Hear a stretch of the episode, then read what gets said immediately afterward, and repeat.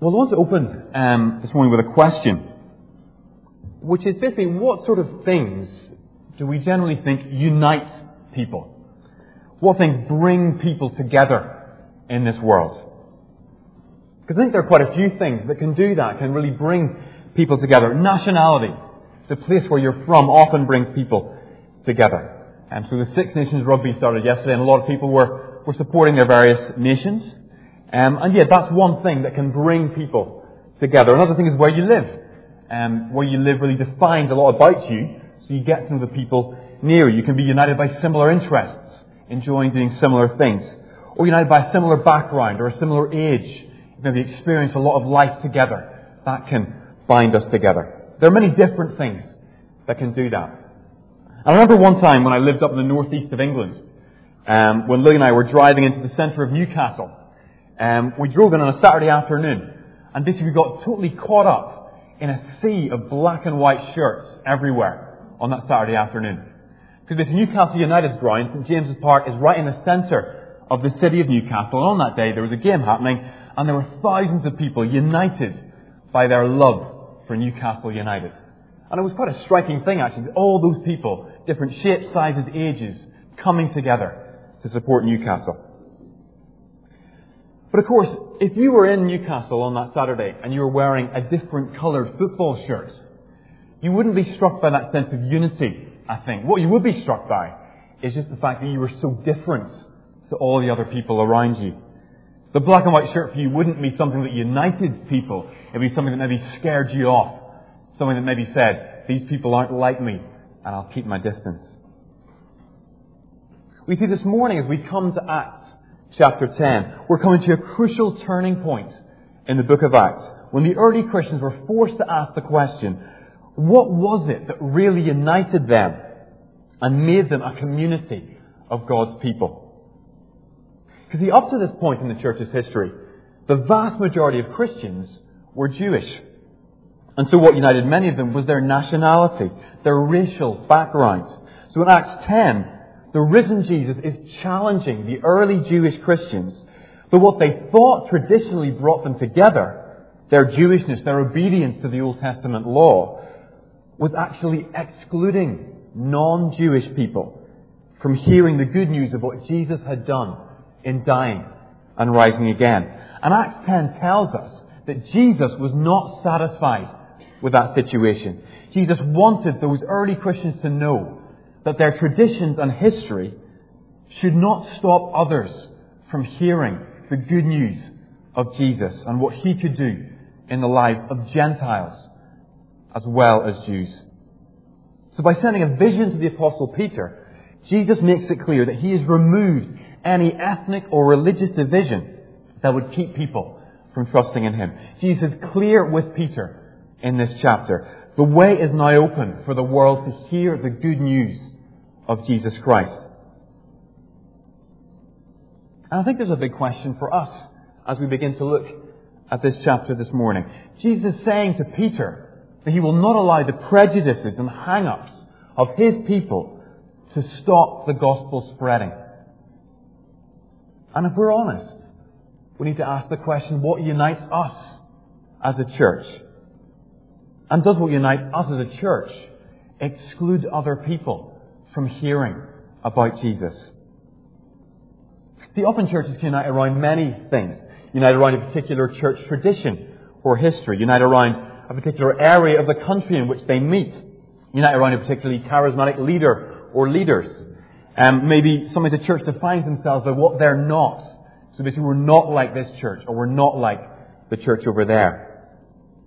You see, Acts 10, and the rest of the Bible challenges us to take a good long look at ourselves.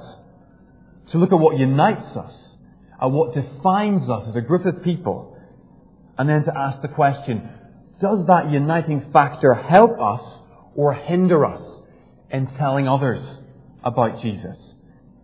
Does what unites us to one another actually exclude other people from hearing the gospel? Because see, the challenge is that if we're united by anything else other than Jesus Christ and our faith in Him, then what unites us will work to exclude other people from hearing about Jesus. And if that's the case for us as a church, then we need to change. We need to change what is bringing us together. You see, one thing that the book of Acts really strikes me with is that obeying the Great Commission, obeying that command of Jesus to go into all the world and tell people about Him, does not come naturally to sinful human beings. We've seen the last few weeks in our series on Acts how the early Christians are gradually taking the gospel of Jesus into their world.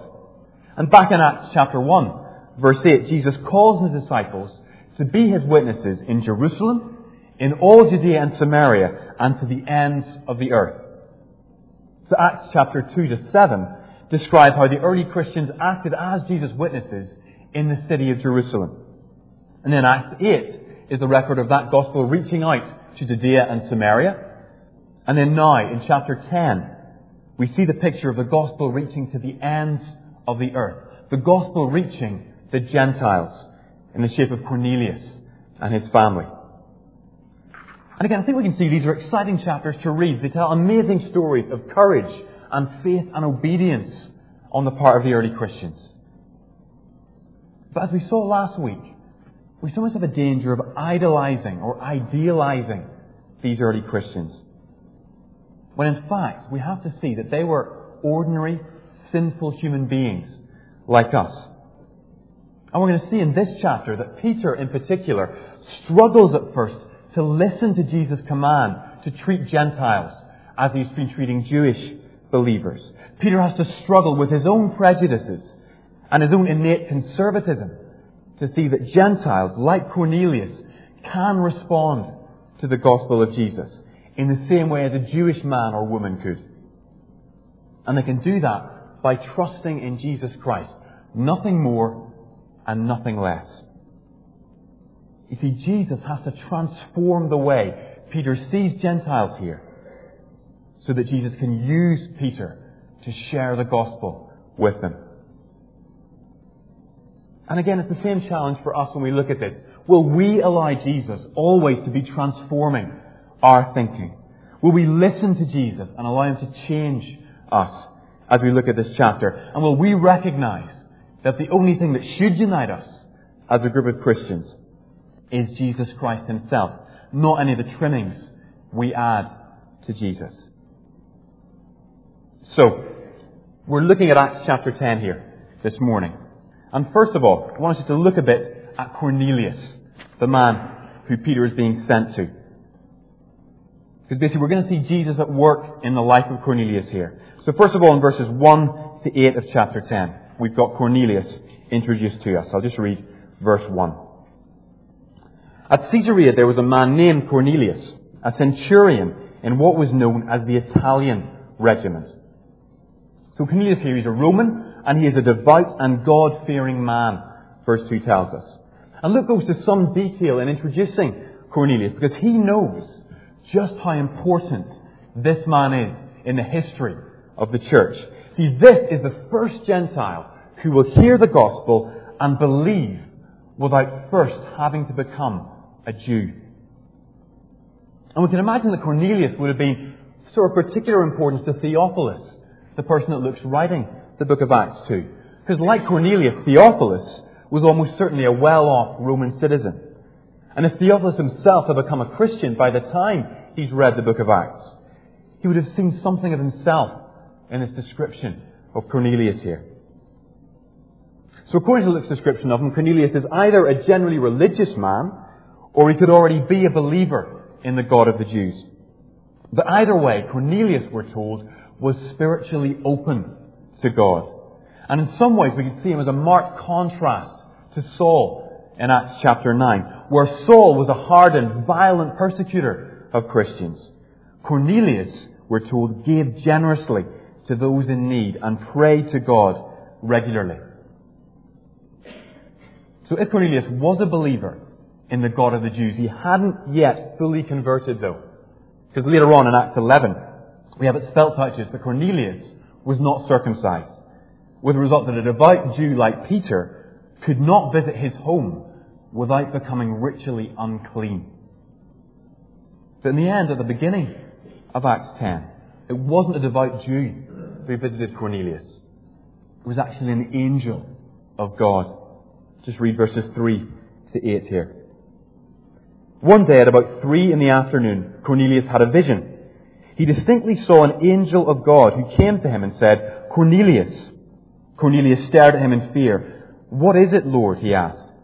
The angel answered, Your prayers and gifts to the poor have come up as a memorial offering before God. Now send men to Joppa to bring back a man named Simon, who is called Peter. He is staying with Simon the tanner, whose house is by the sea. When the angel who spoke to him had gone, Cornelius called two of his servants and a devout soldier who was one of his attendants. He told them everything that had happened and sent them to Joppa. So Cornelius wastes no time once the angel's gone. He sends two of his servants and a soldier immediately to Joppa to bring Peter to his home. See, Jesus is preparing the way for the good news of forgiveness and new life through him to reach Cornelius. And as so often in the Bible, God does that through sending an angel to meet Cornelius here. You see, in the New Testament alone, angels were often used by God to announce momentous moments in the life of God's dealing with his people. So the birth of John the Baptist was announced by an angel. The birth of Jesus was announced by angels. The resurrection of Jesus was announced by angels. So angels are God's special messengers in Scripture. And they're entrusted with these key turning points and telling us about them. So an angel of God prepares the way for Cornelius to hear the good news of Jesus Christ. But we need to see something really important here. The angel comes to Cornelius. The angel tells Cornelius to send for Peter. But you'll notice that the angel himself does not share the good news with Cornelius. You see, that privilege is reserved for Peter, is reserved for a human being. And I think that's quite a striking insight into how God chooses to share his gospel with this world. He doesn't do it through angels. He does it through people. People who have themselves heard the good news of Jesus, who have themselves put their trust in Jesus, and who are sent by Him into the world to act as His witnesses. See, we've been hearing already this morning about various missions that are going on at the minute. We've got the church mission at the end of this month, Legacy. We've got the OICCU mission kicking off this week. And if you're a Christian here this morning, and you think about missions, about evangelism, you might sometimes wish that God did use angels to tell people about Jesus. And certainly He could if He wanted to. See, when we think of the different people who do share the gospel of Jesus, we think of angry street preachers shouting at people on Cornmarket. Or we think of limp vicars on Thought for the Day just, just doing winsome little things that really don't mean anything. We think, well, well, surely an angel would do it so much better. And then we think of our own efforts to love and serve our friends. We think of times when we've been totally lost for words when someone has asked us about what it is we believe in. We realize there have been times when our lives have been completely indistinguishable from our non-Christian friends, family, colleagues. And we just think, why doesn't God use angels to share the good news of Jesus? Surely an angel would get people listening. Surely an angel would be hard to ignore. Surely an angel would know what to say. But instead of angels, Jesus calls human beings like you and me to be his witnesses. And in many ways, we don't seem half as promising as messengers of God as this angel in Acts 10. After all, we are fallen people. We're proud so often. We're prejudiced sometimes. We're so often foolish people. In fact, on so many levels, we are just like the Apostle Peter, who Jesus is going to send to Cornelius. But see, that's what Jesus chooses to do. In his sovereign wisdom, he calls fallen people like Peter, like you and me, to share the gospel with those around us. And later in Acts chapter 10 verse 26, If you want to turn to that, when he finally meets Peter, Cornelius makes the mistake of falling at Peter's feet in reverence. He wants to show respect to God's messenger. But then Peter replies to him in verse 26 Stand up. I am only a man myself. And see, that's the attitude we all need to have. God has chosen not to use angels to tell people about himself. He's chosen to use ordinary, sinful people like us. We are only human. We are only men and women who make mistakes, who often get things wrong. But Jesus chooses us because through us, Jesus will get all the glory when people understand who He is. See, if Jesus chose to use angels all the time, we'd be tempted to worship the messengers rather than seeing that it's the message that has divine power to change us. See, the, question is who is going to receive the glory when we tell people about Jesus? And if people can see how flawed and imperfect we are, then it's going to be Jesus. Just as Jesus receives the glory in Acts 10 here.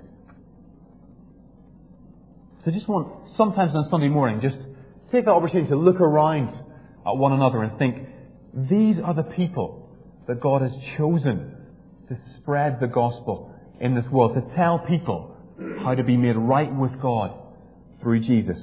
If you're a Christian this morning, you can think back to people maybe who played a very important role in you coming to faith. Thank God for them. But also realize that it was God who was bringing you to faith, not that person. And again, the fact that they were an ordinary human being shows that. Shows that the glory belongs to Jesus. So basically that first part of Acts 10 reminds us that we actually are God's angels. Because we are God's messengers. That's what an angel means. A messenger of God. And Jesus calls us to tell others about Him from our positions of weakness and frailty and humanity. Because that is how Jesus works. And that is how Jesus brings glory to Himself. So in verses 1 to 8, then Jesus prepares the ground for his message. And then in verses 9 to 23, Jesus prepares the messenger for what's about to happen. Now I want us to see here that the fact that it's Peter that Jesus chooses to give the gospel to the Gentiles is deeply significant. See, we only need to think back to the Gospels and how they portray Peter to see that Peter is basically a picture of every Christian who struggles sometimes to understand just who Jesus is and to grasp the enormity of Jesus' grace. See, Peter was often the spokesman for the first disciples. And again and again in the Gospels, we see Peter misunderstanding Jesus. And again and again getting things wrong in his efforts to obey him and please him. See, all too frequently, Peter completely misses the point of what Jesus is doing. And in this, he's a picture of all of us. So we all need to continually listen to Jesus and to check our attitudes and actions to see that we understand who Jesus is. See, otherwise, like Peter, we're going to go through our lives continually missing the point about Jesus. And like Peter, we may struggle to grasp the amazing things that Jesus wants to do through us. Because in Acts 10, that's what Peter does. He has this vision of this sheet coming down from heaven in verses 10 onwards. I'll just read that for a bit. Peter became hungry and wanted something to eat. And while the meal was being prepared, he fell into a trance. He saw heaven open and something like a large sheet being let down on earth by its four corners. It contained all kinds of four-footed animals, as well as reptiles of the earth and birds of the air. Then a voice told him, Get up, Peter, kill and eat. Surely not, Lord, Peter replied. I have never eaten anything impure or unclean. The voice spoke to him a second time. Do not call anything impure that God has made clean. This happened three times, and immediately the sheet was taken back into heaven.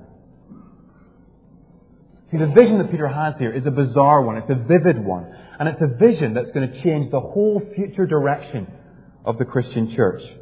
In his hunger, Peter falls into a trance, waiting for a meal. And in that state, heaven provides a vision for him.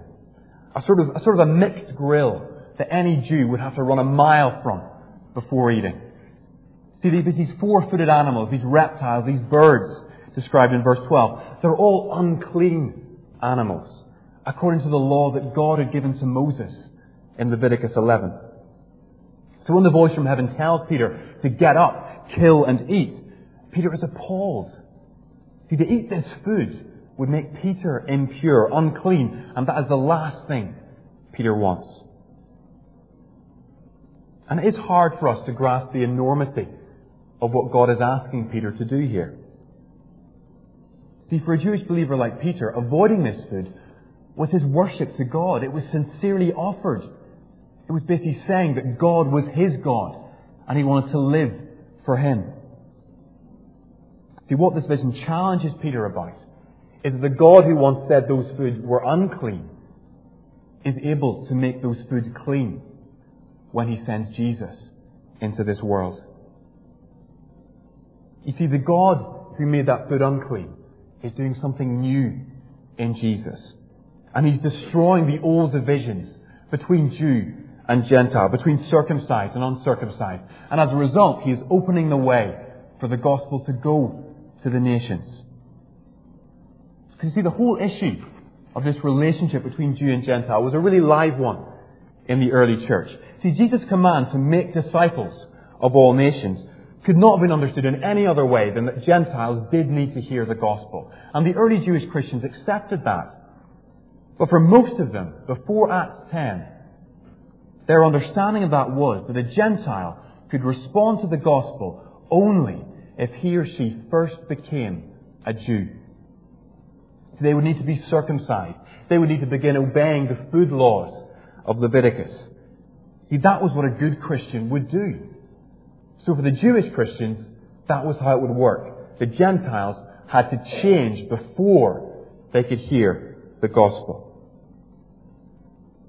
But you see, what God is showing Peter here is that he's wrong in that. The way is now open for Gentiles. The good news is that Jesus is now available to all people, not just Jew, but Gentile, as long as that Gentile is willing to trust in Jesus. You see, the early Christians were putting a burden on the Gentiles. They were telling them they had to change before they were ready to hear this good news. And you see, what God had to do in this vision is to clear the ground for that, to show Peter he was wrong, and to show Peter the gospel was open to all because of what Jesus had done. See, that's a massive shift in God's dealings with humanity. And God really goes to great lengths to make sure Peter gets the message. So again, three times the sheet comes down from heaven. Three times the voice from heaven offers the unclean animals to Peter. Three times Peter protests. But then three times the voice says, Do not call anything impure that God has made clean. So that Gentiles can now hear the gospel without converting and becoming Jews. So, what does all this have to do with us? We've already acknowledged the distinction between clean and unclean food, between circumcised and uncircumcised, they're very alien distinctions to us. And the fact that they are alien, the fact that we don't have to think about these things anymore, well, we can actually thank Peter's vision here in Acts 10. Again, the vast majority of Christians in this room are Gentiles, are non-Jews. And yet we now know that God accepts us through what Jesus has achieved on the cross. We are free from the demands of the Old Testament law, and life is so much freer as a result of that. So Jesus has brought Jew and Gentile together as a result of this vision. But as we watch Peter struggle to understand the full extent of what Jesus has done, as we watch Peter hold on to his old prejudices at first, to say, surely not, Lord, then we need to acknowledge that Christians today can still erect barriers to people believing in Jesus, to people hearing the gospel. See, for Peter and the Jewish Christians, it was circumcision. They're very happy for people, for Gentiles to hear the gospel as long as they become Jews first. And as Christians today, we can all too easily fall into a similar trap. See, we're very happy for people to come and hear about Jesus as long as they're willing to sign up to our way of life first. As long as they're willing to adapt to our culture first.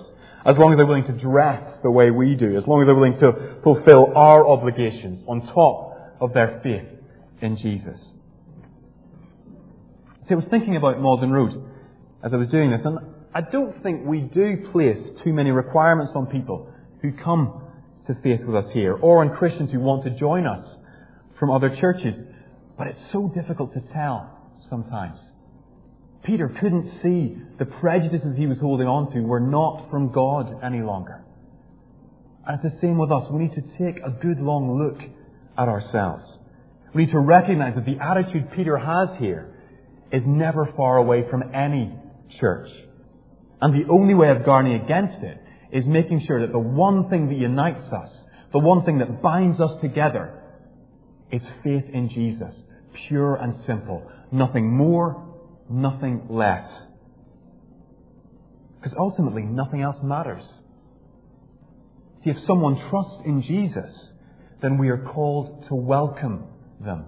The way that Peter is called to go to Cornelius and welcome him. And as someone who wants to become a Christian, then we need to be clear with them that the only thing that matters is that they trust in Jesus' death for them and in his forgiveness and grace offered to them. See, Peter in this chapter is both a warning and an encouragement to us. He's a warning to us because he's so slow on the uptake, as so often we are. See, Peter has spent three years with Jesus. He had seen Jesus die on the cross and he had seen Jesus rise again. He'd received the Holy Spirit at Pentecost and done amazing things in Jesus' name. But here, he still needs Jesus to transform his prejudices and his understanding of the gospel again and again and again. See, this is near the end of Acts' description of Peter's life. From Acts 13, the focus shifts to the life of Paul. You see, even at this stage of his life, even at this time of Peter's maturity, Peter still needs to listen to Jesus and to be changed by Jesus. Peter needs to check himself against the words of Jesus. And if he's wrong in his understanding of the gospel, as he is here, then he needs to repent and to change direction. See, when Peter says, Surely not, Lord, in verse 14, he's echoing words he said to Jesus when Jesus was on the earth. In Matthew 16, when Jesus predicted his death on the cross, Peter took Jesus to one side and said, Never, Lord, this shall never happen to you. And then later on, in the upper room, just the night before Jesus is crucified, Jesus gets up to wash his disciples' feet, to wash their feet as they sit there, and Peter protests. He says, No, Lord, you shall never wash my feet. See, in both instances, Peter got it badly wrong. In his desire to honor Jesus and give him the dignity Peter thought he deserved, Peter had missed the point. That Jesus had to die on the cross. Even though he was God's king, that was what he'd come to do. That Jesus wanted to wash his feet as a symbol of the forgiveness that Jesus was going to purchase on the cross the following day. And likewise here in Acts 10, Peter at first thinks he knows better than Jesus. Somehow he presumed that Jesus had forgotten the distinction between clean and unclean. So he says, Surely not, Lord. He tries to point out to Jesus the error of his ways. See, Peter's a warning to us here. Because are we ever guilty of a similar attitude? Do you ever wish Jesus would do things differently? That if only you did things your way, life would be so much easier. Do you ever wish that Jesus would stop placing such great demands on you? To humble yourself, to care for the poor and the downtrodden, to challenge the proud and the powerful. Do you ever wish Jesus was more respectful of people like you?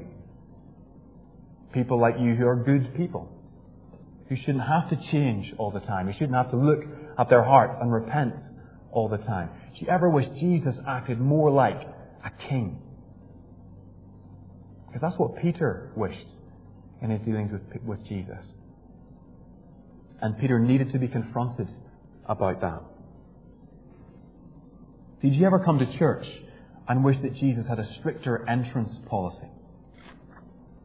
That church would be so much more attractive if Jesus only let in the good looking, the rich, the intelligent to follow him. I'm not insulting you all, by the way. But instead, Jesus invites frail and messed up and broken and sinful people like you and me into his family. And he does that because of his grace. Because it's people like that who can recognize their need of him and who cry out to him for forgiveness and help. See, if we have higher standards than Jesus, then we are in real trouble. If we dismiss people that Jesus would have welcomed, we are in grave danger. Peter here, before Jesus showed him the error of his ways, had fallen into that trap.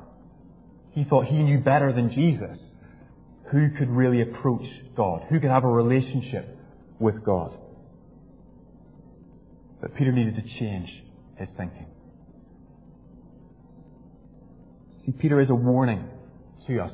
Never presume that you've arrived. Never presume that you understand fully the gospel of Jesus and what it means to follow him. Because even at this stage in Peter's life, Peter has new things to learn, remarkable things to learn about God and about Jesus. And it's the same for us. We will always have new things to learn, old attitudes to say goodbye to, so that we are being transformed by Jesus every day of our lives. Jesus never stops wanting to change us and transform us into the people He has called us to be. See, we need to recognize our constant need of Jesus' grace and His transforming power if we are to be faithful people of Jesus's. So we've got a mission coming up. We've already thought about that this morning. Legacy. And I hope we're praying for that as a church. And we may have contact with difficult people during that fortnight.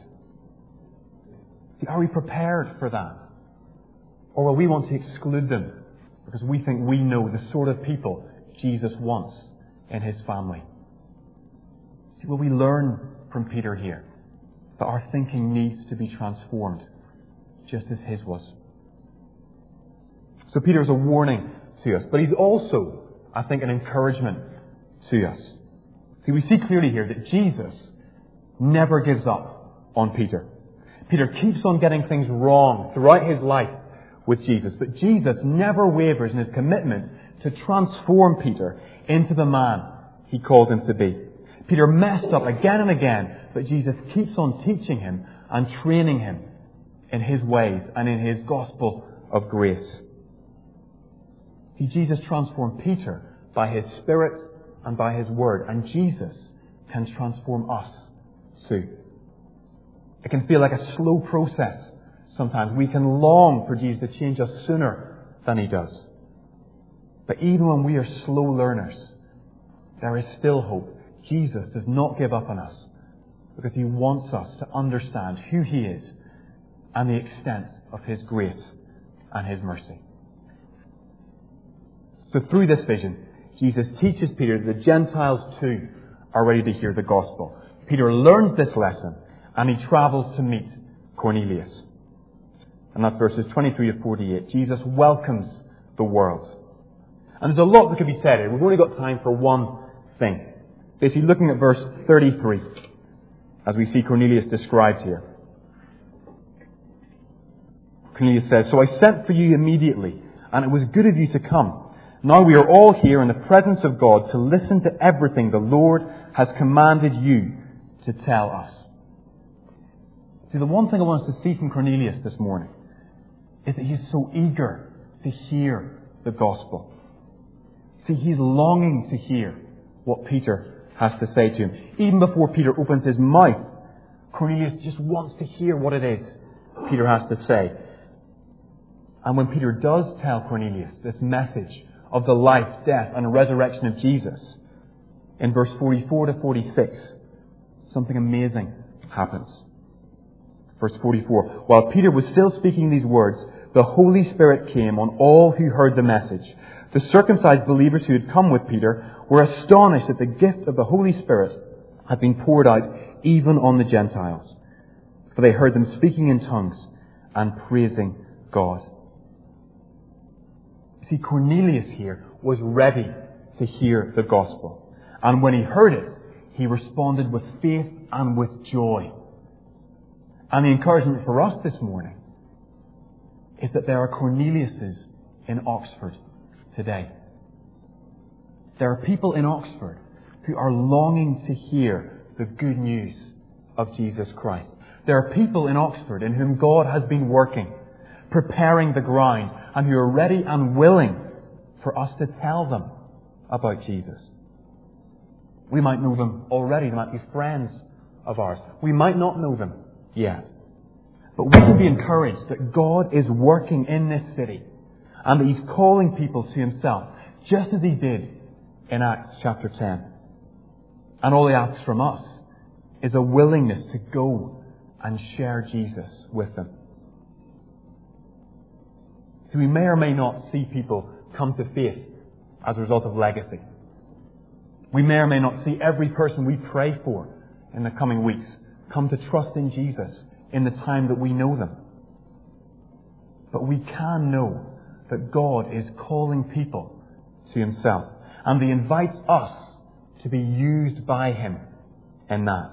To experience the joys as well as the frustrations of telling others about Jesus and to enjoy that immense privilege of being used by God to bring people into relationship with Him. God used Peter, foolish, stubborn, prejudiced Peter, to bring the gospel to the Gentiles. And God can use us today to share our faith with the people around us. So let's praise God for that and thank Him for that privilege. Let's bow our heads and pray together. Let's pray.